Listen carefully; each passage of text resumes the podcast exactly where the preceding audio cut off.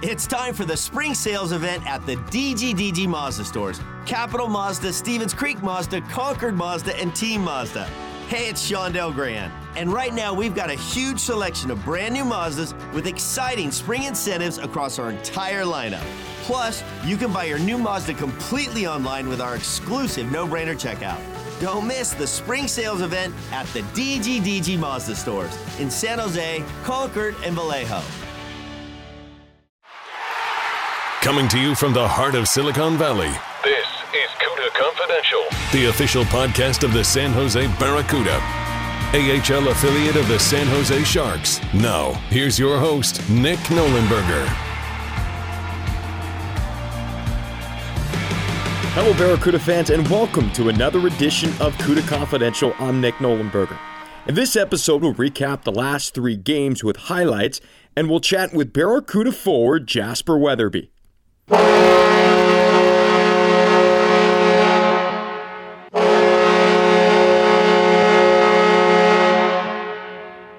Saturday, the Barracuda began a home and road with the Stockton Heat to round out their 10 game season series with their Northern California rival. Just one minute and eight seconds into the opening period at the Stockton Arena, Mason Jobst, in just his third game in a Barracuda sweater, would find the back of the net to get things started. It was Kevin Gravel, the veteran blue liner, who teed it up from the point. Barracuda back through center. Jobst guides it along. Peterson works in, and a blocker save. Big rebound! They score! Mason Jobst has his first in a Barracuda sweater as he cleans up the big juicy rebound and fires it past Dustin Wolf. And the Barracuda draw first blood on their first shot of the night. It comes one minute and eight seconds in. Unfortunately, after the goal by Jobst, the Stockton Heat would score the next seven unanswered goals. At 7:24, Connor Zary would find the back of the net for his 10th of the year. On the penalty kill, Valimaki left wing side, top circle. Kirkland shot off the post, and he scores. What a snipe by Justin Kirkland. He's got goals in back-to-back games. Points now at six straight. And the time of the goal at the 7:24 mark. Then at 1856, down a man, Eetu Tuulola would carry the puck down the right wing and beat Zach Sawchenko short side to give Stockton its first lead of the game. Barracuda have been susceptible over the last three games on the power play, and they've given up another shorthanded goal. Sawchenko had not sealed the near post, and Tuulola beats him. And the Heat have taken a 2 to 1 lead. Sawchenko suffered a lower body injury in the first period and was unable to return in the second, meaning Alex Stalock would relieve Sawchenko in the middle period. At 14:34, again Tuulola would find the back of the net to give Stockton a 3 to 1 lead. One goal lead. DeSimone shot it towards the net, didn't get through. The body's in front. Now Goulbourne changes direction. Threw it in front. There's a chance. Great stop, and the rebound cleaned up. They score. Tuulola's got consecutive goals, and the pressure continued to mount, and finally it boils over. Then in 1846 of the second period, Matt Phillips would light the lamp with his team leading 26th of the year to give the Heat a 4 to 1 advantage. In the third, Stockton would score three more times. Glenn Gawdin would light the lamp at 252. Then Phillips would score again at 11:17, his 27th, and Adam Ruzicka with just 15 seconds remaining in regulation would cap off the 7 to 1 Stockton victory. The following night, the two teams would run it back on Sunday at the SAP Center. At 2:34 of the second period, after a scoreless first, veteran captain Byron Froese would open up the scoring with his 18th of the year. Near side, Matt Phillips. Back, Walensky. Phillips will twist it to Walensky. Fakes the shot, left wing side. Pospisil thrown in front, off the post, and somehow now it's in. Didn't go in initially, and the Heat score. That puck bounced around in the crease, and finally it's tucked in. And Stockton draws first blood here in the opening frame. At 2:40 of the second period, Connor Zary would give the Heat a bit of insurance with his second goal in as many games in his 11th of the year. Take a 1-0 lead. Heat aren't done. Zary shot scores. Connor Zary right off the ensuing face-off, right down Main Street, and he beats Alex Stalock. Two shots, two goals for the Heat. In the third period, the Barracuda would finally break through on the power play and cut into Stockton's lead at 138, as Artemi Kniazev would pound one in from the point to make it a 2 1 score. To the left point, Kniazev shot. Save made. Puck was loose. It comes back to the point. Kniazev. He'll try again. He scores!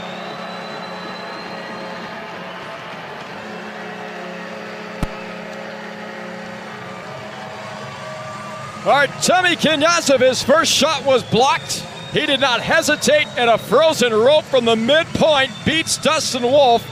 And the Barracuda on their fifth power play finally break. Unfortunately, the Barracuda were never able to tie the game up, and at 1903, Justin Kirkland would seal the victory with an empty netter. The Barracuda would return back to the ice for one game on the road, an early start, a 10:30 puck drop at the Mechanics Bank Arena in Bakersfield. After no goals were scored through the first 19 minutes of the first period, Yanni Kaldis would get things started on the power play for the Condors. It's around the wall, Perlini shovels it down low for Malone. He centers Cracknell, hurried Holloway, back Kaldis, shot scored! Alex Stalock never went down. He never saw the shot get funneled towards the net. Then in the second period, Bakersfield would add on to its lead. While shorthanded, James Hamblin would cash in his 18th of the year and his 7th against the Barracuda. And it's taken away by Niemelainen and lugged back through center. Barracuda a little bit out of sorts on this power play. Hamblin trying to seam a pass, got it back. He's going to score a shorthanded goal. James Hamblin on the backhand. And the Condors take a 2 0 lead. In the third, down by two, the Barracuda would begin its comeback. Joachim Blichfeld on the team's fifth power play would light the lamp with his 23rd of the year and his 12th on the man advantage. The 12 goals on the power play this season set a new single season franchise record, which was previously set by Danny O'Regan back in the 2016 17 season. Al his wrister through traffic, same made Skinner. Another chance! They score!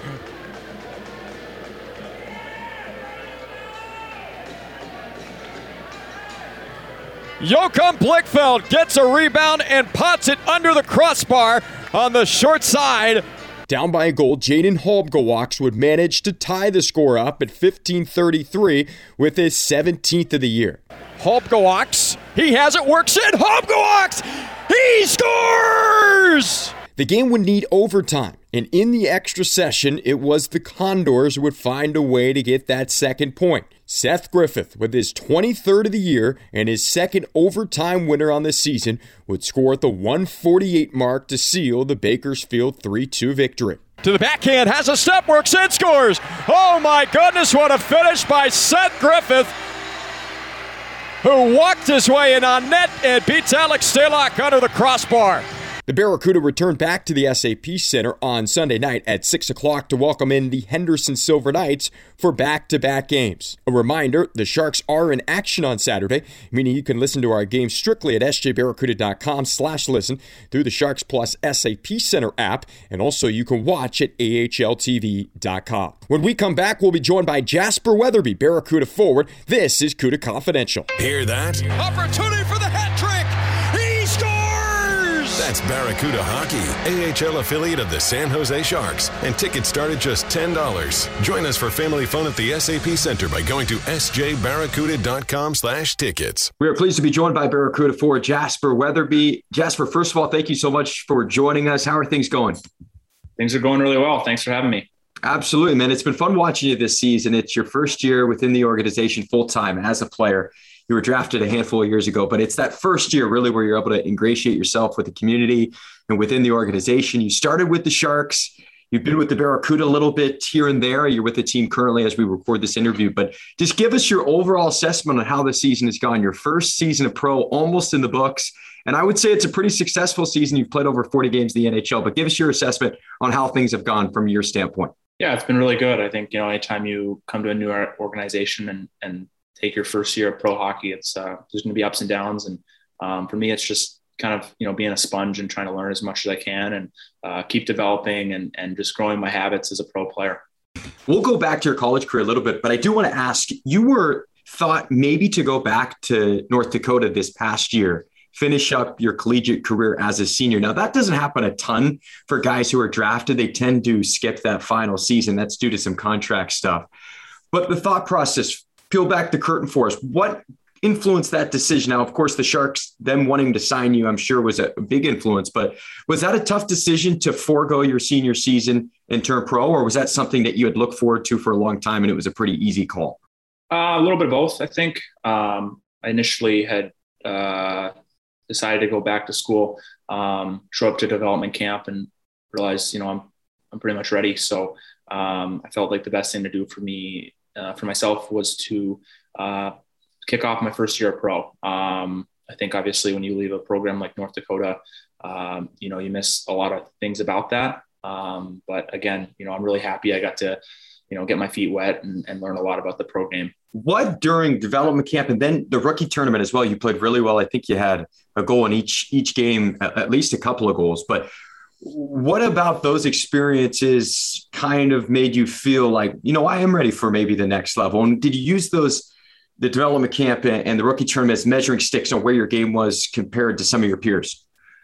Yeah, I think anytime you get an opportunity, even when you're a young kid, um, to play against really talented players at an kind of an event like that, you get to kind of measure yourself and and see how you're doing.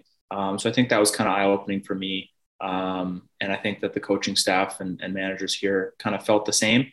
Um, so for me, it was kind of like, all right, if I'm gonna make a stand for myself and, and make you know try to play pro hockey, this is going to be the right time. And, um, you know, I think when, you know, preparation and opportunity meet, you get something pretty, pretty special.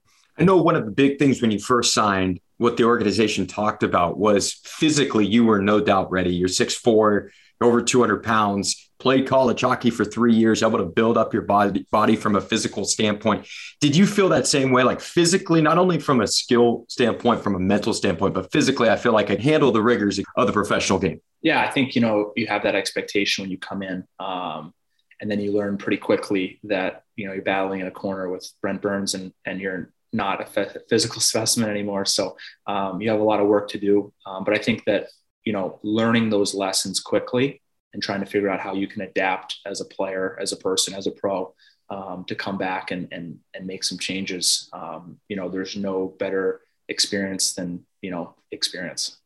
Let's go back to when it all started. You're a native of Ashland, Oregon. Oregon has not produced very many hockey players in the history of the NHL. You're one of a very, very small few. And I believe when you were in college hockey, you were the only player in the Division One level from the state of Oregon. So, what was hockey like as a young kid? I know we've talked about this a little bit off air. You were introduced to the game by a friend, and it just happened by osmosis. But Take us all the way back when you're a young kid, your first introduction to the sport, falling in love with the sport, and how everything just kind of came to be where all of a sudden you're a hockey player from the state of Oregon. Yeah, I think that growing up, I tried to play all sorts of sports. I loved, you know, competing, whether it was cards with my family or uh, street basketball with my brother.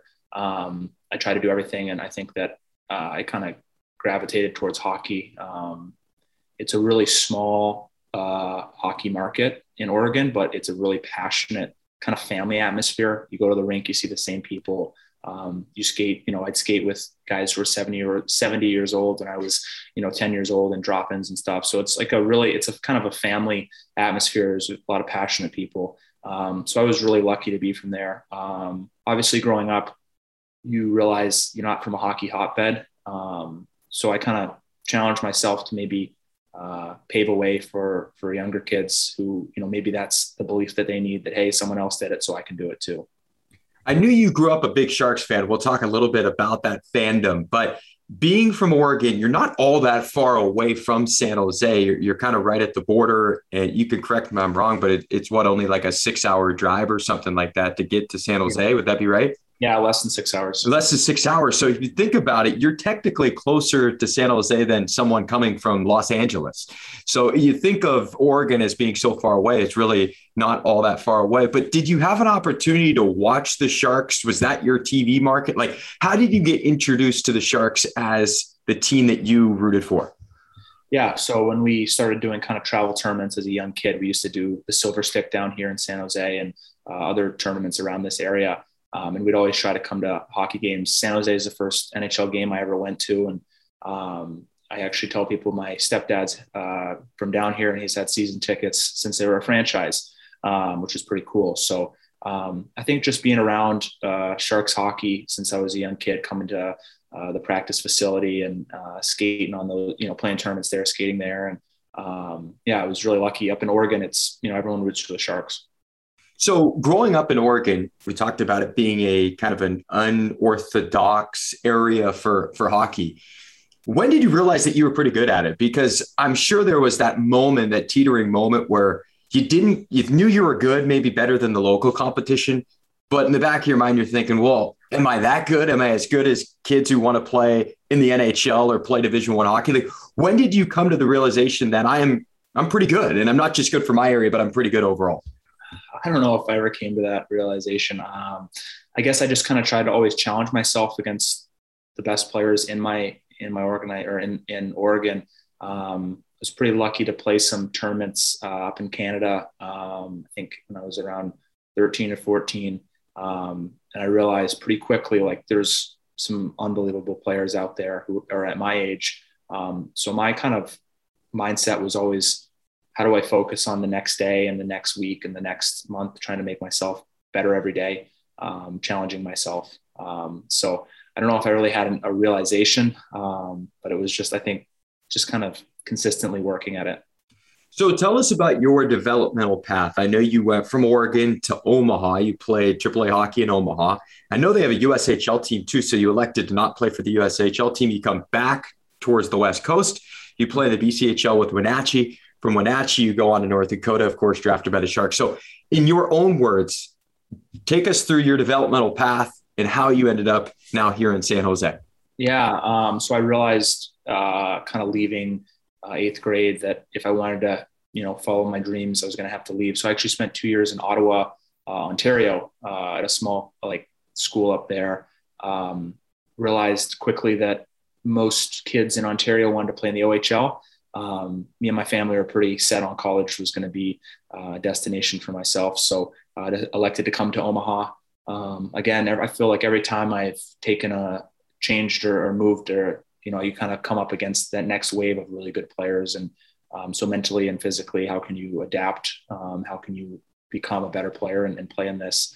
Um, spent two years in Omaha. It was great um, for my development, a lot of hockey. Um, and then, yeah, I went to uh, Wenatchee, which is kind of, I feel like where I kind of started coming on the, the map as a player. And, was lucky enough to get a Division One, you know, scholarship and, and commitment, and uh, was lucky enough to get drafted by the Sharks.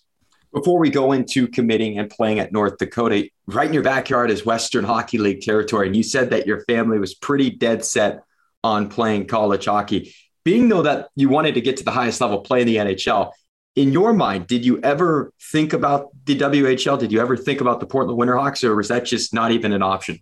I went to some games for sure. Um, but I'm a, you know, ever since I was younger, I knew I was a little bit of a late bloomer.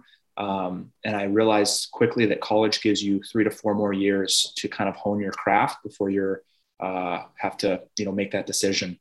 Um, also, while kind of building up, uh, you know, an education and and and building your kind of you know mental state all, all in the same same uh, same area. So um, while I did get you know recruited for a couple uh, WHL teams, um, it was always coming for me. Like I, I want to do college. It's going to give me, I think, the best opportunity to be ready when the pros call. Tell us about Wenatchee. What type of junior hockey experience was that? Yeah, I think that for people who don't really know, Wenatchee is probably the biggest hidden gem in the junior hockey world. Um, from you know the ownership to management to coaches, uh, they really treat players you know really well, um, and they give every you know they give kids the opportunities um, to move on to the next level. I think that without Wenatchee, I'm probably not sitting here talking to you. Um, I, you know, s- stay in contact with that organization uh, still to this day. You guys won a championship. What was that run like? I know we we've talked about this a little bit. Your your season prior, you felt like you almost had a better group, but everything came together that following year. You guys go on a run, you win it all. But uh, what was that all about? What was that uh, experience like? yeah, it was a really good experience. I think my first year we were like stacked, had a lot of really kind of older veteran players who were really good. Um, we went into the playoffs, I think, as the one number one seed, and we ended up losing in the second round. Um, I think is unique about the BCHL. I don't know if they still do it now, but they used to do it back in the day. Is every series is seven games, so very similar to, to NHL.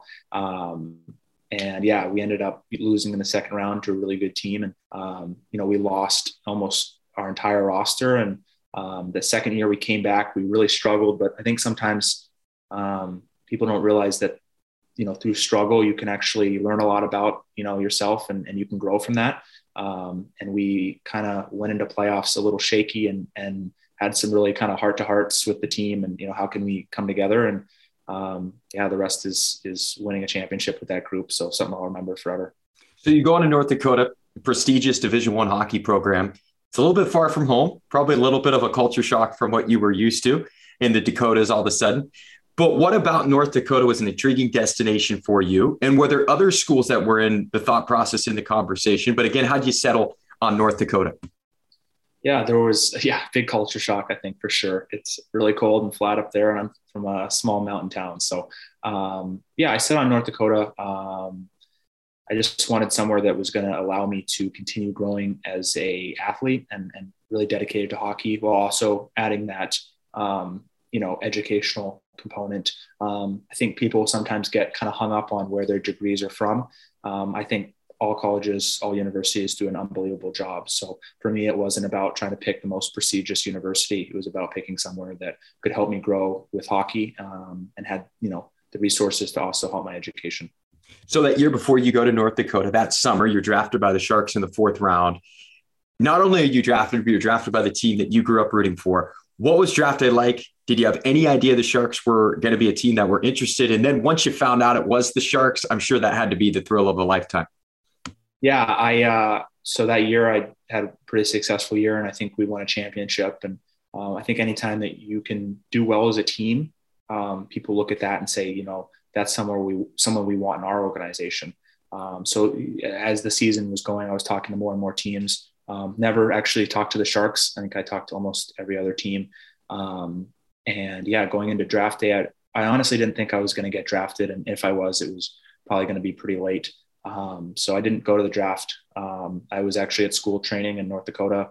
Uh, I was actually at, at a training session in the gym and um, looked over at the TV and, and, saw that one of my current teammates, or I guess one of my teammates and juniors, had gone to the Vegas Golden Knights. Um, and then, you know, I was awesome. I was really excited about to send him a text. And, you know, two or three picks later, I kind of saw my name there and I was like, you know, wow, that's, that's pretty crazy. So, uh, called my dad and, and mom and, um, yeah, it was it was a really it was a really special day. So once you're drafted by the Sharks, of course, you begin and embark on your college career. That first season at North Dakota, just the three goals, but every year you gradually improved your offensive output, and I'm sure physically, mentally, everything continued to grow as you proceeded in your career. Tell us a little bit about the development, though, that you felt like you acquired during your time and how your game evolved too during your time at North Dakota yeah, I think as I mentioned earlier, kind of every step you take is a new challenge. Um, so kind of wrapping your head around how can you get better and and and what do you need to do to be successful at that level. Um, so yeah, it wasn't uh, wasn't the best first year, but I think it's you know maybe not how you start, it's how you finish. Um, so every year I kind of looked at myself and, and how can I improve. Um, I think I believe I went in there at around 190 pounds. Um, you know, real scrawny kid um, and I was able to leave at about 220. So um, I really kind of tried to take advantage of everything they offered us. So how did the family settle on Oregon? Fill us in on kind of the path on how you guys got to Oregon because it's not a straight path, right? You, you're both your parents are not originally from there. Yeah, I know. My dad immigrated over from England uh, when he was about 20 years old. Um, my mom was on the west, on the East Coast, um, and I guess some point, my family decided to, to head over to Oregon for uh, big mountains and, and small towns. So, um, yeah, they, you know, headed over there and uh, my mom still lives there now. My dad's uh, lives up still in Oregon, but north a little bit. So, yeah. I'm guessing your dad is probably a soccer fan of some sort, involved in the game in, in some capacity. Were there other sports that you played beyond hockey as a kid? Yeah, you name it, I probably played it. Um, from you know basketball with my brother and, and his friends and my friends outside to uh, pickleball, tennis, swimming. I played football. I played soccer. Um, I was kind of a sports junkie as a kid, and um, I guess I just decided to stick with hockey. So, who was the guy that you idolized as a kid? Who was a player that you, from a hockey standpoint, that you thought, man, I want to play like him? Uh, play well, play like him would be cool, but Crosby, Crosby, as I, I think the first year that I came into hockey was kind of his draft year. Um, so you know he was the the mecca of of hockey at that time, and um, I remember it was either you liked Crosby or you liked Ovechkin, and all my me and my friends were all Crosby, uh, you know Crosby uh, fans. So you don't wear number 87 in honor of Sidney Crosby, but why did you settle on number 26? Was that a number that was given to you, or is that a number that you ended up choosing? Given to me. Given to you. So what? So what number did you wear again in college? Uh, 14. Do you have any sort of superstitions when it comes to numbers, or is it just like I don't care, give me whatever? Nope. Yeah, I'll wear whatever. I'm not too picky.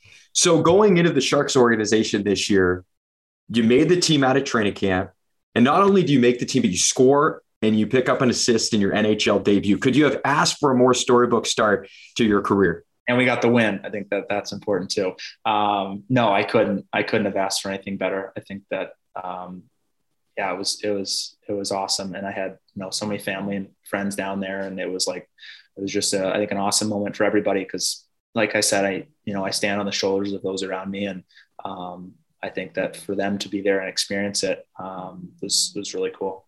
We've talked about this for a couple months. We're going to do it. We're locking it in. We're going to go surfing one of these days. Yes. I know you like boogie boarding, but we're going to get you into surfing as well. And it's something I think that if you're going to be living in California, close enough to the coast, it's a must. You've got to learn to surf. You've got to at least try it a couple of times. But what are other things that you like to do away from hockey when you're not thinking about the sport? What things do you like to do for fun? I love being out outdoors. Um, I think you know I grew up fishing a ton, um, hiking, backpacking, camping. Um, so those are things I like to do. I, I always say that you know me and my actually the guy who in, introduced me to hockey, uh, one of my childhood best friends. We try to take a fishing trip every year. Um, we did salmon fishing, uh, I think last year, and, and, now we want to do a backpacking trip in, in, in Idaho. I think so. That's stuff I love to do. Um, you know, other than that, you know, walking the dogs, you know, going out to to restaurants, stuff like that. Just kind of a normal normal things. We're talking to Barracuda forward Jasper Weatherby fishing. What's the biggest fish that you've ever caught? Uh, probably a salmon. I think. Yeah, I was grew up doing a lot of salmon fishing off the coast of Oregon, and um, was lucky enough to uh, reel in a nice, nice big one uh, last summer. So, well, we're recording this now in April, and I, I could be mistaken, but I have friends that I follow on Instagram and they're big fishers, and I believe that they're catching salmon right now. So that the window must be open. Fishing uh, salmon season must be open right now. Have you thought about doing any fishing out here on the California coast? Have you looked into that at all? Yeah, I've actually looked into it. I think with our schedule, it's going to be pretty hard to book a trip. Um, but definitely, you know, maybe sometime I'd love to love to go do some, uh, you know, some deep sea fishing or whatever. It'd be awesome. So as you look back on your first year, now we've still got a little bit to go, but as you look back on your first year and you have that ability to take a deep breath and digest and recalibrate and reflect a little bit on that first season, what do you think the thoughts are going to be after your first year finally comes to a full conclusion? Yeah, I think that you just have to really try to improve on all those things you said. I think, um, you know, mentally, how can you come in and approach it uh, as a pro? Um, you play a lot more games than you do in college. Um, you're on the road a lot more. Um, you know, how can you build up your body in the off season and, and just be ready to, to, you know, hit the ice um, and, and get going uh, right away in training camp. I know you were a marketing major during your college time. You don't have to worry right right now. You don't have to worry about it right now, and hopefully, you don't have to think about it for a while. But if you were not playing hockey, what do you think you'd be doing? something in business. I think I still love business. Um, I always try to work on some projects and and still you know finishing my degree here. So um, yeah, I've I, come from a bunch of small entrepreneur family. Uh, you know, family and friends they all do that, and um, some something I like to take my mind off is is working on business plans and projects and stuff. So yeah, it's been exciting. So that may have been that may be the answer, maybe a business class. But what was your favorite class at North Dakota? Is the one that really kind of stuck out? Ooh, um, I think took an entrepreneurial class, and that was really interesting. Um, you know, kind of trying to figure out how you start your start a business, do market research, just kind of walks you through that. Um, I think that you know some of the classes I'm going to take this summer um, will be really exciting because you get into that kind of high level marketing stuff, and and I'm really excited for that. Jasper Weatherby, Sharks, Barracuda forward. We can't thank you enough, man. It's been great uh, getting to meet you this year. You're a great guy. I think uh, Sharks fans, not only from their experience getting to see you up top of the big club, but just down the road, they're going to be really happy about having you in the organization because one of the big things this organization looks for is not just good hockey players, but good people. And it's pretty evident so far during our time uh, having you with the Barracuda that you're a good guy. And uh, we appreciate again the, the, time and best of luck down this final stretch of the season. Finish strong and, and good luck uh, going into year number two as well. Thank you. Can't wait to hit the waves sir. Let's do it, man. Appreciate it. A big thank you to Jasper Weatherby for joining us, and a reminder the Barracuda return back to the ice on Saturday at the SAP Center for a 6 o'clock puck drop against the Henderson Silver Knights. We'll have pregame coverage starting at 5.30 at sjbarracuda.com slash listen through the Sharks Plus SAP Center app presented by Western Digital, and you can watch the game at ahltv.com.